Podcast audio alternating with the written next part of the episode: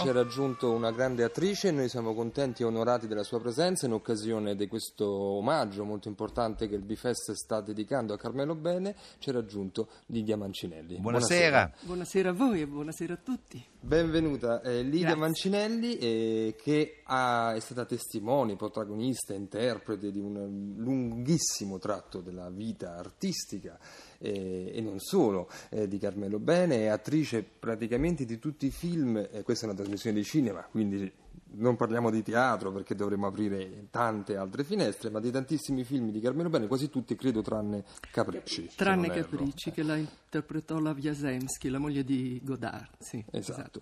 E nell'opera Sono apparso la Madonna, eh, che era questa sorta di rischiosissima, dice lui, immagine e immaginaria e reale a un tempo, autobiografia, Carmelo Bene dedica anche un, uno un momento importante eh, eh, a Lidia eh, Mancinelli. A me eh, interessa sapere mh, com'era lavorare con al cinema con Carmelo Bene, perché l'esperienza teatrale avrà sicuramente avuto dei- delle modalità, dei linguaggi, dei codici, ma per esempio Nostra Signora dei Turchi, che è il primo esordio, era esordio per Carmelo Bene e anche per lei. Come, com'è? Perché i racconti di quella vicenda sono quasi mitici, insomma. Qual è il suo ricordo? Dunque, il ricordo è presentissimo ancora, attuale proprio nella mia mente.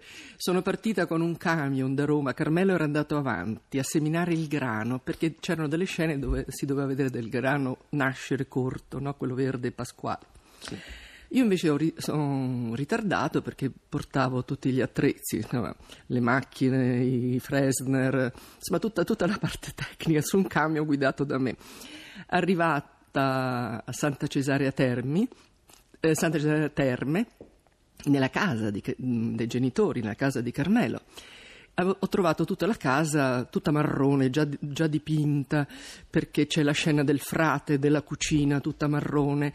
E io ero una santa, ma è una santa. Questo film, diciamolo pure, è, è tratto dal suo primo romanzo, che è autobiografico, perché tutti e due ci siamo incontrati da una recente separazione coniugale, sia lui io che lui. Dopodiché io sono quindi il secondo amore. Il secondo amore è quello che perdona. Non a caso nel, nel film lo avrò detto cento volte minimo. Ti la perdono, ti perdono, scena, ti sì. perdono. Esatto. Quindi quale maniera migliore per, per rappresentarmi se non con l'aureola? Insomma, la donna buona, la santa. Però questa donna, come dice appunto il frate, che il suo alter ego, dice questa santa è una donna, quindi ero anche gelosa. Gelosa come lo sono stata nella vita, poi tra le altre cose, perché lui, insomma, un po' Don Giovanni era, anzi molto.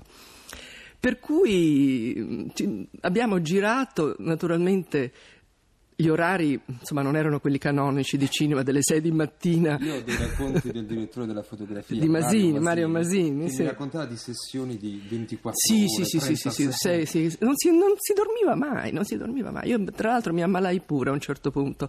Ma a parte questo, eh, mi ricordo un episodio molto, molto simpatico. Giravamo in una chiesa diroccata, non sconsacrata, proprio diroccata.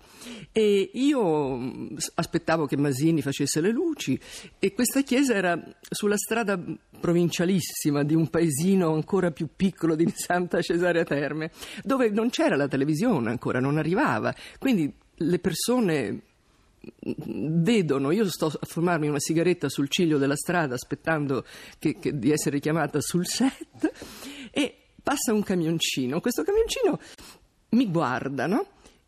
E fa una grossa frenata, poi mi riguarda, riparte e un'altra frenata. Vabbè, è andato via. Io stavo un po' sul ciglio sul- che era un po' in alto, no? Su questa strada e c'avevo l'aureola, questo vestito famoso, eccetera.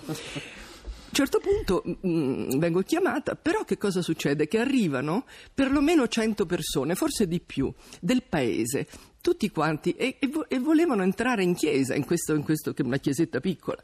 E noi dovevamo lavorare, non era possibile. Allora chiamammo i carabinieri, qualcuno, e questi disse, guardi, vennero, dice no, se non baciano le mani alla Madonna non si gira, non se ne vanno. Questa è stata, e io sono stata lì un'ora seduta con queste donne, la maggior parte donne erano, che mi toccavano i capelli, mi, guard- mi toccavano le mani, il vestito, poi dicevano quanto sei bella, pari proprio la Madonna. Io non lo so fare il dialetto leccese, però insomma... Poteva essere così, poteva suonare Sì, così. sì, sì. Beh, le avventure... Eh, ce ne sono tante, ce ne sono tante. Sono arrivati molti messaggi qui per la signora Mancinelli, messaggi di apprezzamento, di stima, di complimenti e Ah, anche eh, mi fa piacere. veramente tanti, non glieli leggo tutti perché sono tanti e poi una domanda precisa che- alla quale non so rispondere. I film di Carmelo Bene esistono in DVD? Eh, Fo- certo. Ci sono, vero? Sì, sì, la Raro Video ne ha fatti Ok. diversi. Io ho saputo invece proprio l'altro giorno dalla RAI, da Ra- Rai Tech, che chiunque può chiedere perché Carmelo Bene è l'autore più rappresentato in radio, nelle- in radio e radio televisione. Per cui Sì. chiunque può chiedere tutte le cose che sono state registrate in radio, quindi l'Otello, eh, il Manfred, insomma, questa è una cosa che è molto È importante stato farlo pubblicato sapere. in DVD il Don Giovanni, Nostro Signore di Turchi e poi si trova un'edizione della Salomè.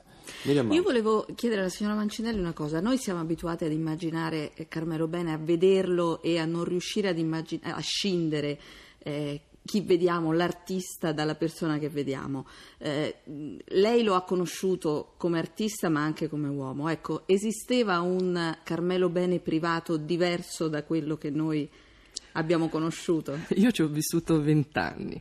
Dall'età sua di Carmelo aveva 25, io ne avevo qualche mese in più, quasi 26, per cui eravamo molto giovani.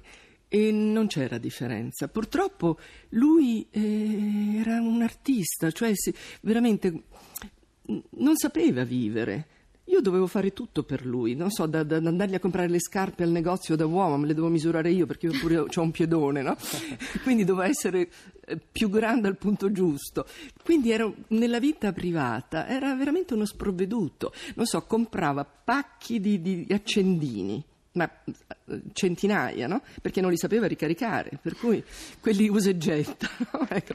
Quindi nel- ho dovuto fare, non ha mai avuto la patente. Io ho fatto l'autista per vent'anni, su e giù per l'Italia, li- facendo le, le tournée, tournée. quindi, quindi non, non- insomma, e lui era sempre accanto e dopo lo spettacolo mh, teatrale in questo caso noi risentivamo tutte le incisioni per ve- sentire se c'erano stati dei problemi tecnici con gli attori se avevano fatto giusto era una persona veramente anche nel privato era, era- era un artista, ecco, io non mi sono mai annoiato un minuto, ecco, devo dire la verità, mai, mai, mai. Anzi, fatto, ero il capocomico, quindi dovevo fare delle, delle grosse discussioni a volte quando non voleva andare in scena. Ecco. Noi ringraziamo la signora Mancinelli per questo ricordo che avremmo voluto più lungo e importante, ma la, rein- la inviteremo sicuramente in un'altra occasione. E posso dire che in questi dieci anni in cui ricordiamo la morte di Carmelo Sì. Bene, Carmelo Bene ci manca molto. Sì, come artista veramente non si può sostituire con nessun altro artista, questo è il problema. Non è stato sostituito. No, no.